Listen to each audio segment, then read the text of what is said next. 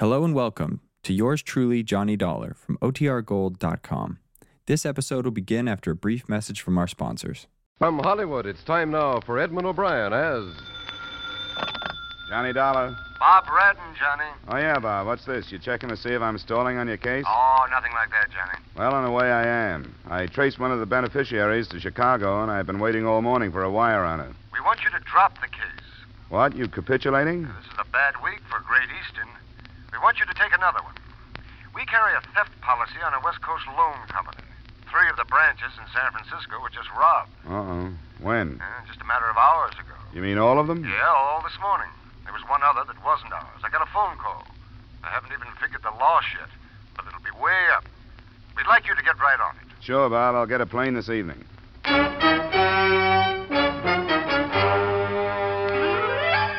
Edmond O'Brien and another adventure of the man with the action packed expense account, America's fabulous freelance insurance investigator. Yours truly, Johnny Dollar.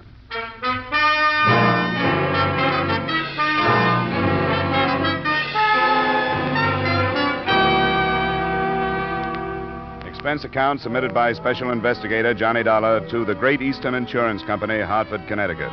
The following is an accounting of expenditures during my investigation of the Port of Call matter. Expense account item one $180 airfare and incidentals between Hartford and San Francisco, California. At 11, after I'd found a hotel room and breakfast, I cabbed to police headquarters where I was shown to robbery detail and the office of a harried Lieutenant Clark. I'm not making excuses. They put us off balance, that's all. We got the call from the place on Market Street at 9.15 yesterday morning, just a few minutes after they'd opened. While we were down there, the call came in from the Mission District. Same loan company, different branch. Then, not 40 minutes later, the other company was here. Hmm. Quite an operation. They hit the fourth one at five minutes of 11. I tell you, we had more officers on the streets than there were civilians. There hasn't been as much confusion since the quake and fire of 1906. And look here. This is your list of witnesses? Yeah, you can see only about 35 out of the 53 names were employees of these loan companies. They're the ones we're sure saw this bunch. What do they give you? You know how it goes. You have to make a sort of composite of the statements. Seems this bunch would come in, from eight to ten of them, all armed. Two would take care of any customers that happened to be in the waiting room, kick them to the floor face down, and the rest would cover the office for us and knock over the cashier. What kind of disguises? Well, some say none. Others think they saw makeup, stage makeup, you know, lines and the stuff to change the shape of the nose and so on. I'll go along with that. Yeah, there'd be some kind of disguise. What I got on the rest of their physical descriptions doesn't exactly hurt, but it doesn't help any either. Not even ages? What about voices? Only one did the talking in a high voice. Uh, falsetto, not a woman. Pretty well planned job, wasn't it? Four in the space of two hours for $47,000? I'd say it was well planned. No prints, nobody spotted any cars, but they must have used at least two, probably with a driver for each. What did the rest of these witnesses see? Oh, some of them are cranks. Some of them claim they saw the bunch come out of the buildings but didn't think anything about it till the news began to break on the robberies and so on. You know witnesses. Hmm, beginning to wish they'd sent another boy from Hartford. I wish I'd stayed in homicide. With the killing, you've at least got a stiff to work from. Yes? Mr. Prince of Port of Call wants to talk to you. No, I don't want to talk to him. Tell him I'm grilling a hot suspect in Daly City. What a comedian. Who's that? The manager of that outfit you're interested in. Wants to know if I'm doing anything. The Port of Call Loan Company. That's a great name. Do you know what their motto is? Yeah, I saw it. When financial seas are troubled, make us your port of call. Now tell me, what self respecting grifter could pass up an invitation like that?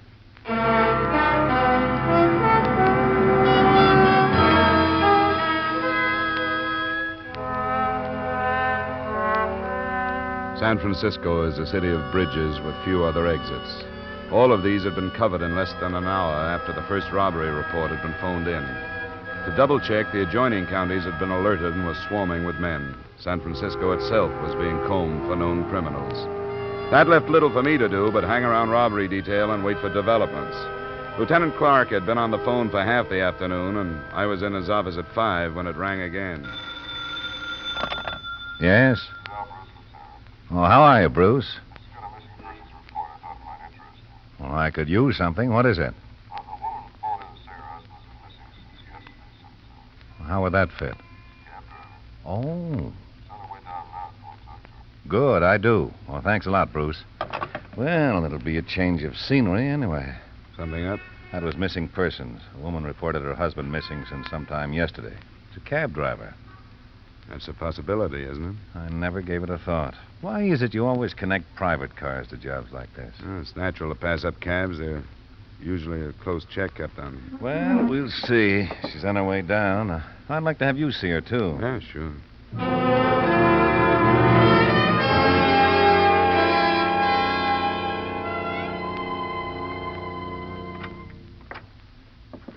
This. Geyer, Lieutenant Clark. I've gotten her report and told her you wanted to talk to her. Oh, good. Thanks, Bruce.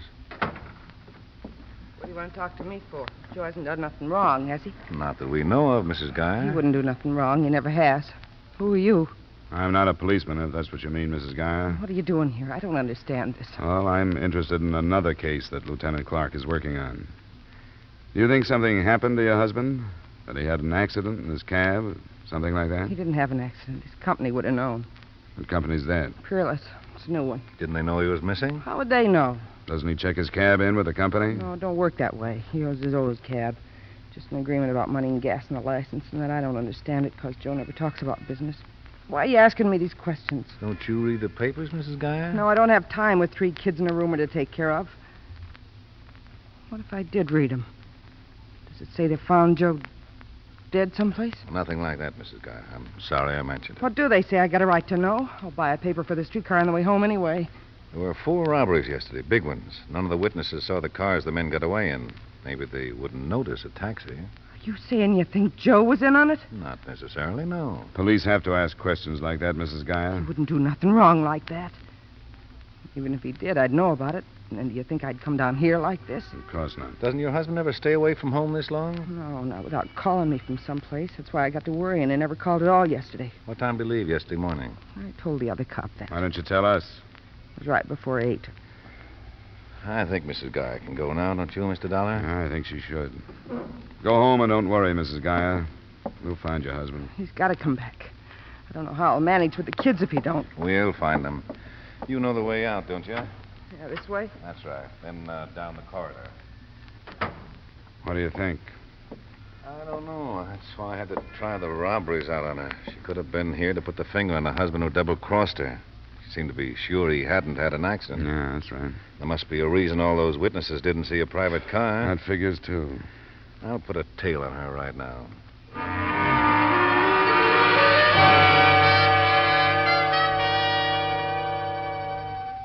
A phone call to the Peerless Cab Company got the number and description of Joe Geyer's cab, and a police tracer was put out on that. I think the harried lieutenant beamed a little too graciously when I asked permission to check the other Peerless drivers myself. But I did, 75 of them. Only one hadn't been heard from in the past 28 or 9 hours Paul Landini, with an address on Turk Street, an apartment house whose manager boarded some of the tenants, among them Landini. Knows about Paul ever? He wasn't here for the meal last night, but what is that? He live alone here? Yes. Uh, I take it you mean he was off and away from home at dinner time. He was had personality. He often goes someplace else to eat. Do you know if he came home at all last night? My tenants live their own lives. I don't run a girls' school here. Did you show me his apartment? Why should I? I told you it might be very important. You didn't tell me what you mean. He might even be dead. Oh, not Paul. Why do you want to look in his apartment? I don't expect to find him there, but there's a chance of finding something else. What? I don't know. I told you this was police business. You want to cooperate or don't you? Oh, sure I do. I'll take you up. I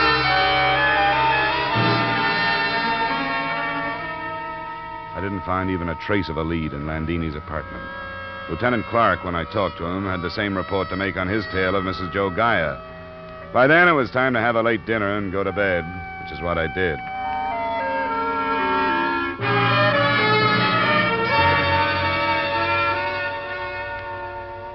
The next morning, the two missing drivers and their cabs still had not been found. The police report on Mrs. Geyer hadn't offered anything. The $47,000 in stolen funds could have been that many miles away from San Francisco. Through the morning and early afternoon, a dozen general suspects were questioned and released. And then, sometime after three, the body of a man was found floating in a slough in the upper reaches of the bay. He fitted the description of Joe Geyer, and an hour or so later, his wife arrived to make identification.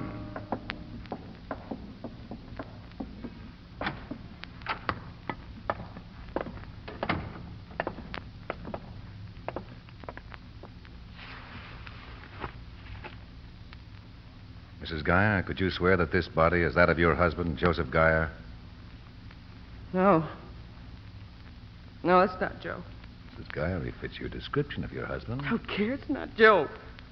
You sure you aren't holding anything back from us? Yeah, I'm sure it's not Joe. I'd know my own husband, wouldn't I? Yes, you would, Mrs. Guy. My husband was dead, and this was him. I'd tell you, wouldn't I?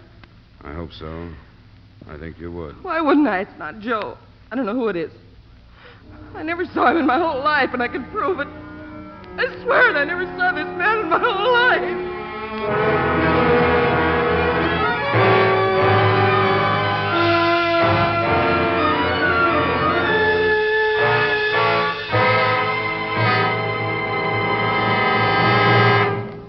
We will return you to the second act of yours truly, Johnny Dollar, in just a moment. There's one married couple you can always depend on for fun on Saturday evenings, and to invite them over is as easy as staying tuned to CBS. They're Lucille Ball and that man she calls my favorite husband. And a nice thing about them is you don't have to get involved in the strange predicaments they get into. All you have to do is sit back and laugh at the results.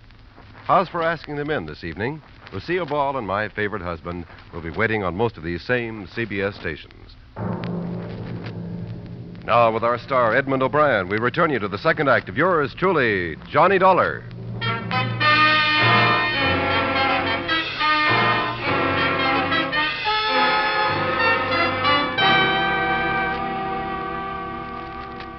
Geyer was released not because we believed in her lack of identification, but because we thought there were better ways to approach her than hard police questioning. I arrived at her small frame house not long after she had.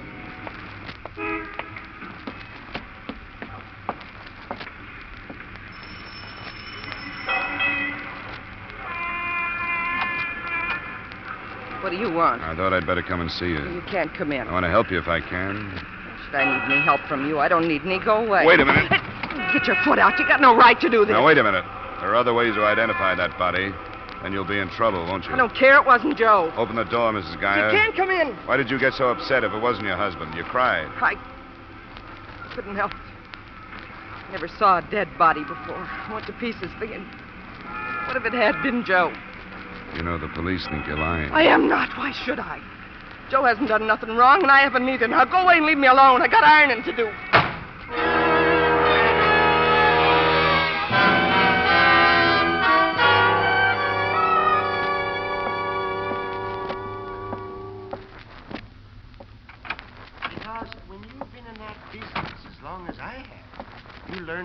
Learn to study people. Now, that's fine. Uh, this is Mr. Dollar, the man I mentioned from the insurance company. Oh, yes. Well, how do you do, sir? This is Mr. Prince, the cashier at the Port of Call office in the mission. No. Oh, it's nice to know you, Mr. Prince. Uh, thank you. He looked at that body, and he seems to be fairly sure that it's the one who did the talking during the robbery at his place. I'm sure it is. Oh, I hope you're right. Oh, of course. He did look different with that makeup, his nose, and his cheekbones. Yeah, but you're still sure. Yes, I am. I've been with the Port of Call for almost ten years. And as I was telling Lieutenant Clark, when you've been in the loan business as long as that, you learn to study people. I suppose you would. You meet so many, and while they're talking about the loan they want, you sort of unconsciously study them to try and find out how much truth they're telling. But, oh, I remember that man, though, makeup and all, yes. What in particular do you remember? Oh, a lot of things. He walked right up to me, you know. I remember his eyes and his ears, and I remember his hands. They were manicured. And, and he wore a ring on his third finger left. There's polish on the nails, all right. He didn't have a ring when he was brought in, but there's the mark of one, and its third finger left. I wish there were more witnesses like you. Well, thank you. Thanks very much for coming down, Mr. Prince. Well, that's quite all right. And I hope we don't have to trouble you again. Well, there's no trouble at all, Lieutenant. I'll be glad to be of service to you. Good day. Good day, Goodbye, Mr. Mr. Prince. Well, it looks like we've got that much anyway, Dollar. Run quite a few of the loan company people past the body, and almost half thought he was the one, the falsetto. Well, that's something, but dead men don't answer many questions. I've noticed that. I understand Mrs. Geyer didn't answer many either. Well, how did you. Oh. Oh, you still got men on it, huh? Yeah, I haven't been able to spare any relief, so that pair I assigned yesterday's been on the plant day and night. Hmm. So when somebody finally showed up, they thought they'd broken the case. They didn't know you. She wouldn't let me in, and she didn't change her story. We'll check it. We've got a man from the cab company coming down. Lieutenant. Lieutenant, didn't she say that she had a roomer yesterday? Remember, she asked if she'd read the paper, and she said Guess she. by that time I'd asked a few thousand questions. She did. She said she didn't have time to read the paper with three kids and a roomer to take care of. I think I remember that. And it's something we should check. Your men say that outside of me, nobody has shown up at her house, huh? Even staying out last night, you'd think this room had come back sometime for clothes or for something. We'll try it. Bruce, send two plainclothesmen out to the Geyer home on 4th Avenue and talk to the neighbors on each side. I need somebody who knows the Geyer's roomer by sight. I want them to look at a body.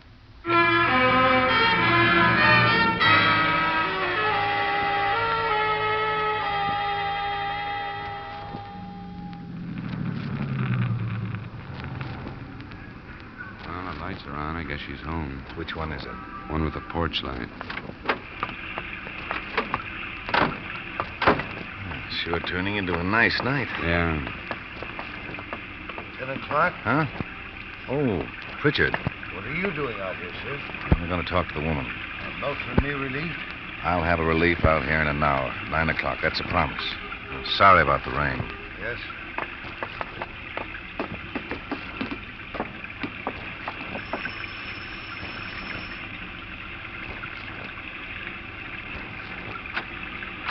I'm afraid you'll have to let us in this time, Mrs. Geyer. What are you talking about? This is a warrant. We're here legally. I want you to tell me the truth. When did you last see the man who rooms here? I don't know. I don't remember. That isn't the truth. You saw him this afternoon. You saw him at the morgue and you didn't tell us who he was. Why not? Don't you wake up my kids. Answer my questions, Mrs. Geyer. I was afraid to tell you. Why were you afraid? Because with Joe gone like this, I thought something happened. I know I should have told you, but I couldn't. He's my husband. What were you afraid had happened? Joe and me argued sometimes about Mr. Grace. Grace, what's his first name? I thought you knew about him. The neighbors identified his body, but they couldn't remember his name. Name was Ted Grace. Your husband was jealous of Grace, Mrs. Geyer? We argued sometimes. He was a salesman, and some weeks he'd have a lot of money, and I told Joe he ought to sell his cab and be a salesman, too. He got the wrong idea and thought I was falling for Mr. Grace. I wasn't. And I couldn't ever make him believe me all the way. Why did he let Grace live here if he felt that way? He needed the money. Do you think your husband killed Grace? I don't know. I'm afraid to tell you, I knew Mr. Grace for fear he did. That's what happened. He didn't kill him out of jealousy. Grace was mixed up in those robberies I told you about. Do you remember? I got the newspapers. That's what we're here to clear up. We want you to tell us everything you know about Grace. I never talked to him much. How do you know he was mixed up in it? You'll have to take our word for that. Come on, you must know something about him. How long has he been living here? About six months. You know where he came from? He never said. He must have had some friends. Didn't anybody come to see him? No. You have a telephone. Did anybody ever phone him? Yeah, a man used to call him. The same one all the time? Yes. Must have given you his name sometime. No, he didn't. Did he ever call while Ted Grace was gone? Yeah, once in a while. What then? Didn't Grace leave a number or someplace where he could be reached? Usually a place called a furlong over on Fulton. Why didn't you tell us that? Why do we have to drag these things out of you? What else are you holding back from us? Nothing. I just can't think. I just can't think of anything but where's Joe and why don't he come back? Wasn't there anything different the morning he left? No, nothing. Was Grace here at that time? He left too. About the same time? Right after. Joe's mixed up in those robberies. It's my fault because I talk so much about money. Well, he can hate me for that, but what about the kids? He can't leave them for me to take care of alone, can he? We better take a look at Grace's room, don't you think, Lieutenant? Uh, which one is it, Mrs. Geyer?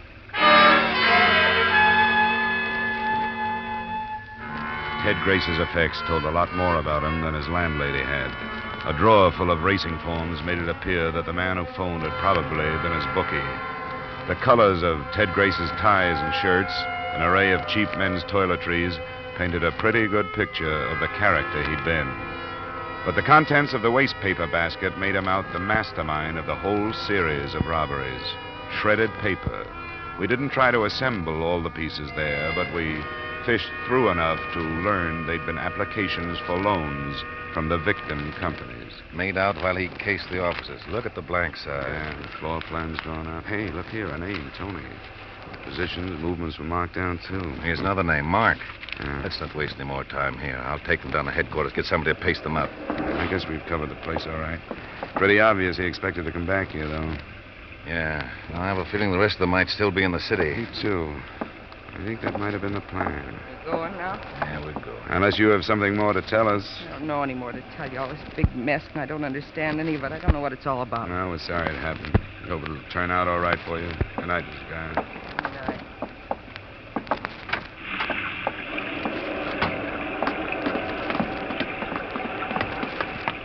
Lieutenant Clark, Yes, Pritchard. the radio car stopped by with a message for you. But I didn't want to come in with a woman there. Her husband's dead. So's the other driver, Landini. Where were they found? In their cabs in the vacant garage out toward the beach. Who's on it? Lieutenant McMillan. All right, I'll contact him. And, and don't forget our reliefs. I won't. Well, there goes Geyer and Landini. Elimination for more profit. That or cutting the links between the rest of the bunch and the only tangible things we've had, the cabs. That could be. If you want to drop me at that bar she mentioned, the Furlong, I'll see what I can pick up there. Sure, if you want to. I'll stay in my office till I hear from you.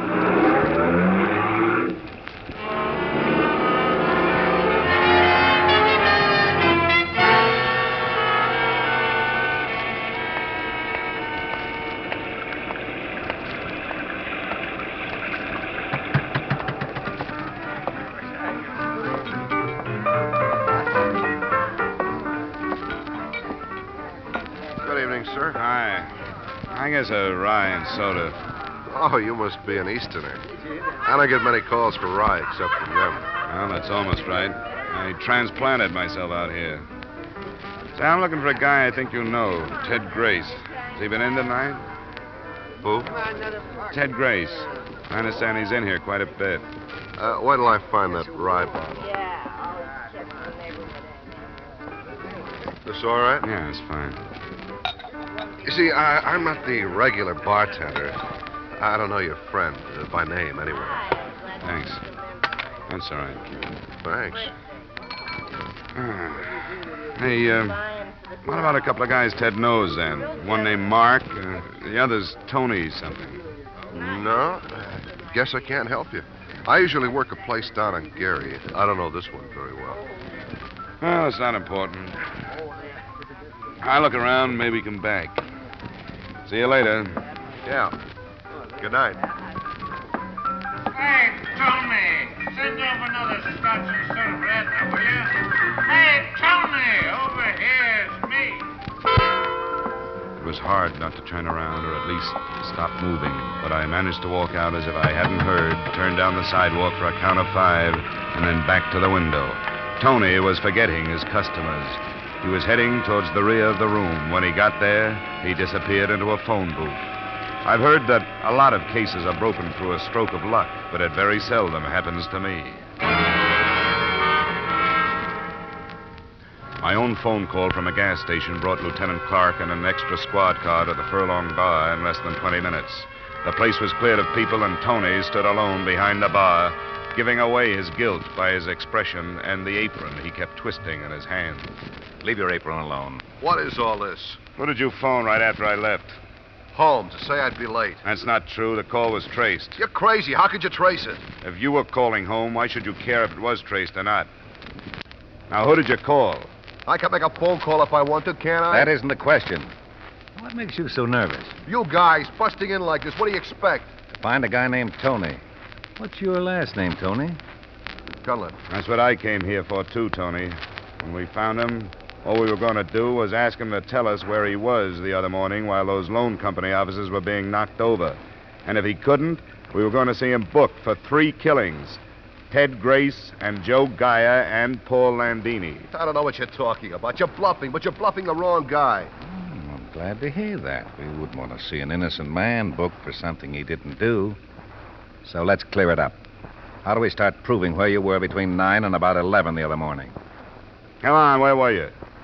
I was home asleep. Hmm, Then a lot of people must hate you. Bull. The people who said they saw you leave your place about 8 o'clock. Uh, what's the use?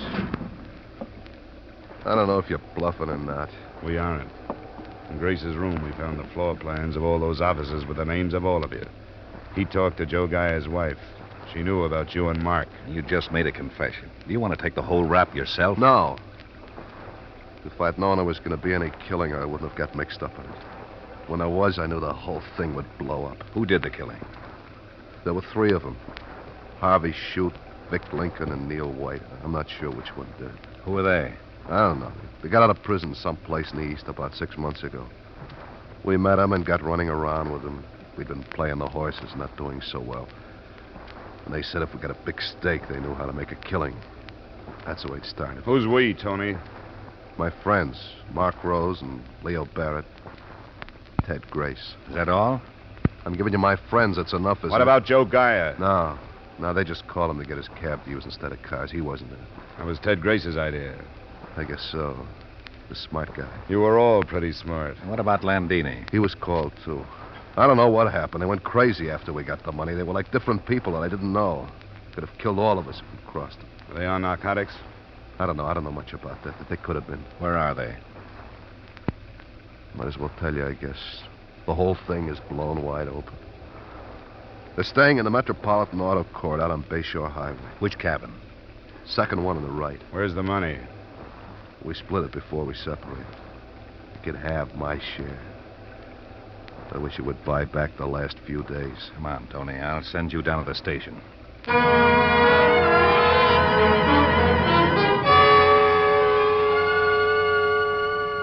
Two more squad cars had been added by the time we got started.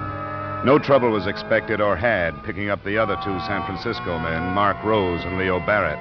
But at the Metropolitan Auto Court, where the three ex convicts were staying, trouble was expected. I think that's about the best we can do. Two exits. We've got both of them covered. The other people who might be staying here? Well, they'll be all right, even if there's firing, as long as we can keep these comedians inside, or at least just trying to get out. that's your case. We'll have to try to it anyway. I'll go wake them up. If this gale hasn't already. Now, don't be a hero. You in there, open up. I'm a police officer. Lieutenant Clark! Lieutenant! I shot the lieutenant! Cover me on the door, Hudson!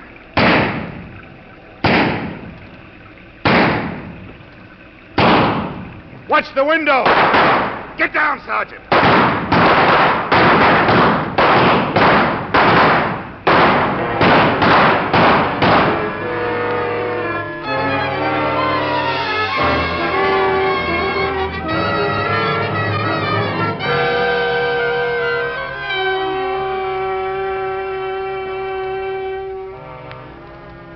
Finished, one of them was alive. The other two and the cabin were ripped to pieces.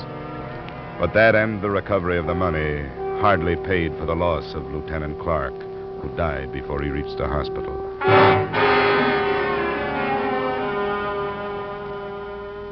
Expense account item two, $75.30, miscellaneous in San Francisco. Item three, same as item one, transportation back to Hartford.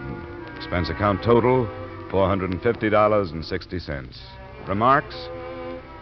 It probably isn't important, but there's an odd commentary to this.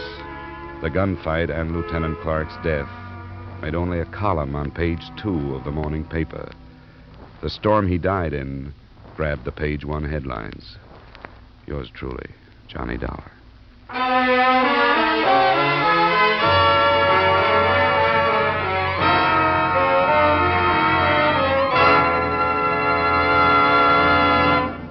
Yours truly, Johnny Dollar stars Edmond O'Brien in the title role and is written by Gil Doud with music by Wilbur Hatch. Edmond O'Brien's latest picture is a Paramount Pictures production, Warpath. Featured in tonight's cast were Howard McNear, Ed Begley, Hy Averback, Jim Nusser, Virginia Gregg, and Janet Scott. Yours truly, Johnny Dollar, is produced and directed by Jaime Del Valle. This is Dick Cutting, inviting you to join us next week at the same time when Edmond O'Brien returns as. Yours truly, Johnny Dollar.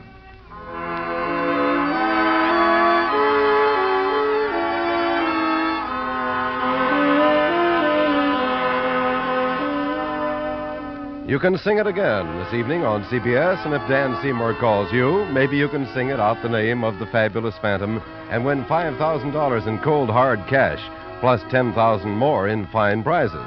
Worth it? you bet it is. For Sing It Again also brings you a whole hour of grand musical fun as you listen to Alan Dale, Judy Lynn, Bob Howard, the Riddlers, and Ray Bloch's orchestra. Sing It Again comes to you every Saturday evening on most of these same CBS stations. Sing it again this evening, won't you? And now, stay tuned for Vaughn Monroe's Caravan, which follows immediately on most of these same CBS stations.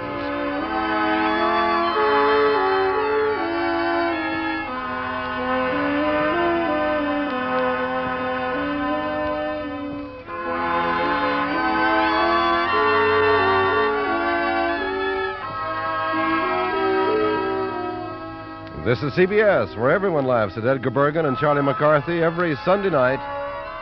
The Columbia Broadcasting System.